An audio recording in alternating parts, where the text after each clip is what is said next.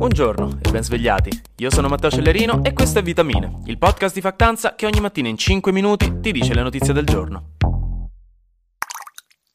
Arrivano i soldi, arrivano gli aiuti all'Emilia-Romagna. Ieri si è riunito il Consiglio dei Ministri, che ci ho fatto caso solo stamattina, ma se lo decontestualizzate sembra il nome di un gruppo metal degli anni novanta, pensateci, il Consiglio dei Ministri, in concerto a Roma a luglio. Anyway, il C D M ha deliberato, con un decreto legge, i primi aiuti importanti per le zone alluvionate, per un totale di due miliardi di euro, quindi insomma due spicci arrivano per fortuna, con Giorgia Meloni e il presidente della regione Emilia-Romagna Bonaccini, che hanno annunciato le misure principali in conferenza stampa ieri. Tra le cose più importanti, i cittadini e le aziende delle zone alluvionate non dovranno pagare tasse, contributi e bollette dal primo maggio al trentuno agosto. Poi ci sarà la cassa integrazione cosiddetta in deroga per tutti i dipendenti delle aziende di quelle zone per novanta giorni, e la cassa integrazione è quando, detto semplice semplice, è lo Stato a pagare una parte dello stipendio del lavoratore al posto dell'azienda, come è successo in moltissimi casi nei primi anni del Covid. E in deroga significa che stanno facendo un'eccezione e quindi si darà la cassa integrazione anche a quelle aziende che normalmente non la prevederebbero, cioè quelle con meno di cinque dipendenti. Mentre per i liberi professionisti, quei poracci con la partita I V A, Dio vi aiuti in generale, verranno dati tremila euro come indennizzo singolo. E invece le aziende non dovranno pagare temporaneamente mutui, finanziamenti e versamenti alle camere di commercio e similari, mentre poi ci saranno venti milioni di euro anche per gli studenti delle scuole, per far sì che la didattica possa continuare efficacemente anche a distanza e la maturità venga fatta con un po' di flessibilità, e tre virgola cinque milioni di euro per le università per la didattica a distanza. Poi ci saranno centinaia di milioni di euro per altre cose più tecniche, come prestiti a tassi agevolati, il rifinanziamento del fondo per le emergenze nazionali e un sostegno alle aziende esportatrici e soprattutto per le aziende agricole, che sono state sicuramente tra le più colpite proprio da questa alluvione. Non è escluso comunque che nelle settimane e mesi futuri ci possano essere altri aiuti. Momento Amarcord per tutti noi invece, un po' di nostalgia, perché per qualche motivo sacrilego e omofobo che non riesco a spiegarmi si torna a parlare di Covid, mi dispiace, e non specifico in Cina, dove a quanto pare, mentre noi abbiamo ripreso a starnutirci addosso praticamente, loro hanno ancora dei problemi, in particolare con la variante X B B Omicron, e non mi chiedete quando hanno droppato questa nuova versione, non ne ho idea, vedi, sti giovani di oggi con le loro strane invenzioni non ci si riesce più a starci dietro, ma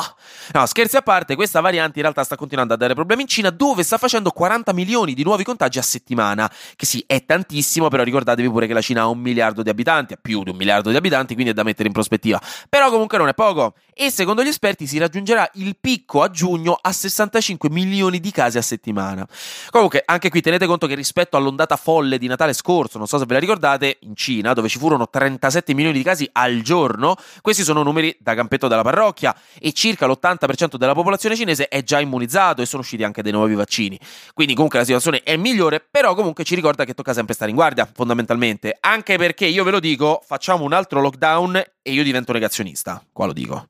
Tra l'altro c'è anche del dramma qui, un po' di dramma diplomatico, perché in tutto questo l'Organizzazione Mondiale della Sanità ha deciso anche quest'anno di non includere Taiwan tra i partecipanti all'assemblea annuale che si sta tenendo proprio in questi giorni a Ginevra, su pressione politica ovviamente della Cina, che non vuole che qualcuno riconosca l'isola di Taiwan come autonoma, e quindi niente, Taiwan si è dispiaciuta molto. Mentre, giusto per concludere, già che siamo in tema malattie infettive, in Brasile stanno avendo grossi problemi con l'aviaria, l'influenza aviaria, anche se in realtà i problemi sono piccoli per ora, ma giustamente bisogna reagire subito per evitare che diventi un problema grosso, cioè esattamente quello che nessun paese europeo fece quando partì la pandemia nel duemilaventi. Questo perché in Brasile hanno avuto altri tre casi selvatici di influenza aviaria, perché l'influenza aviaria è quella per gli uccelli ovviamente, non per gli esseri umani, e quindi è stata dichiarata un'emergenza sanitaria nazionale per i prossimi centottanta giorni, per evitare proprio che il virus si diffonda anche negli allevamenti, perché poi da lì è un attimo che esplode la bolla e tutta l'industria degli hamburger di tacchino mi va in crisi. mm-hmm.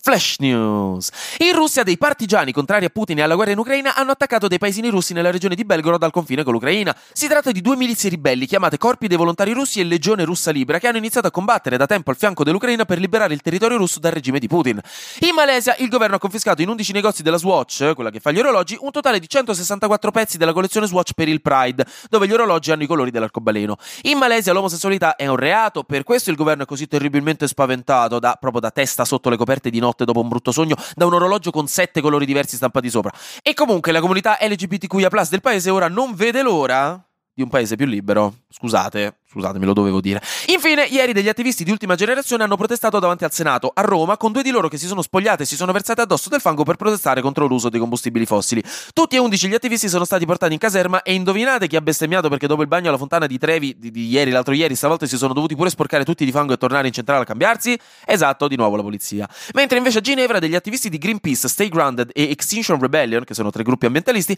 hanno rovinato protestando la fiera di jet privati più grande d'Europa, chiedendo a gran voce di bandire jet privati dalla società, visto che sono una delle cose che in assoluto inquinano di più al mondo e sono meno necessari degli avvertimenti sulla Wii di allacciarsi il gancetto del controller al polso, perché dai, chi caspita gli ha mai davvero dato retta. E infine, qui due notizie di servizi per voi, qualcosa di utile, qualcosa che non sia solo un ascoltare, ma sia anche un fare, qualcosa che influenzi la vostra vita molto di più dell'epidemia di polli in Brasile e di Taiwan che si lamenta contro l'OMS, qualcosa che attacca direttamente lo stile di vita occidentale a cui siete abituati, per cui i vostri nonni e le vostre nonne hanno combattuto e dato la vita lungo tutto il Novecento per riuscire a darvi il mondo migliore e a misura di essere umano che abbiamo oggi, che invece vogliono portarci via. Netflix mette al bando la condivisione delle password dai profili anche qui in Italia, ufficialmente. Non potrete più scroccare Netflix a quell'amico che una volta si è collegato da voi e si è dimenticato di fare il logout, dandovi senza volerlo Netflix gratis per un anno e mezzo. Non potrete più sfruttare i vostri genitori per farsi Netflix e usare il loro profilo adesso che siete fuori sede. Non potrete più condividere i costi con qualche amico stretto che comunque vi dimenticate di pagare da mesi. Adesso entra in vigore infatti il concetto di nucleo domestico, fuori dal quale per usare Netflix bisognerà pagare cinque euro in più al mese, quindi ovviamente non un abbonamento intero, però comunque bisognerà pagarlo. Come faranno a capire dove siete, qual è il vostro nucleo domestico? Glielo dice l'omino che vive nel vostro computer e che vi spia dalla telecamera che è stato installato insieme a Netflix. No, fondamentalmente il nucleo domestico è chi vive sotto lo stesso tetto con il proprietario dell'account, dove appunto il tetto di casa può essere inserito direttamente nelle impostazioni dell'app, eh, basandosi sulla posizione e sul wifi utilizzato a casa. Fuori da quelle persone Netflix non funzionerà più, a meno che non si paghi. Comunque, se avete un abbonamento Netflix, in teoria dovrebbe arrivarvi una mail che vi spiega queste cose prima o poi, quindi ecco. Mentre ci notificano anche che il bonus trasporti ha ancora più di metà fondi disponibili, cinquantotto milioni di euro. Sono stati emessi finora ottocentomila voucher, ma ne rimangono ancora un botto disponibili, e visto che avete entro la fine dell'anno per fare richiesta, perché non farla? Se volete dovete andare su bonustrasporti punto lavoro punto gov punto it. Alla fine, ragazzi, sono soldi gratis, quindi boh.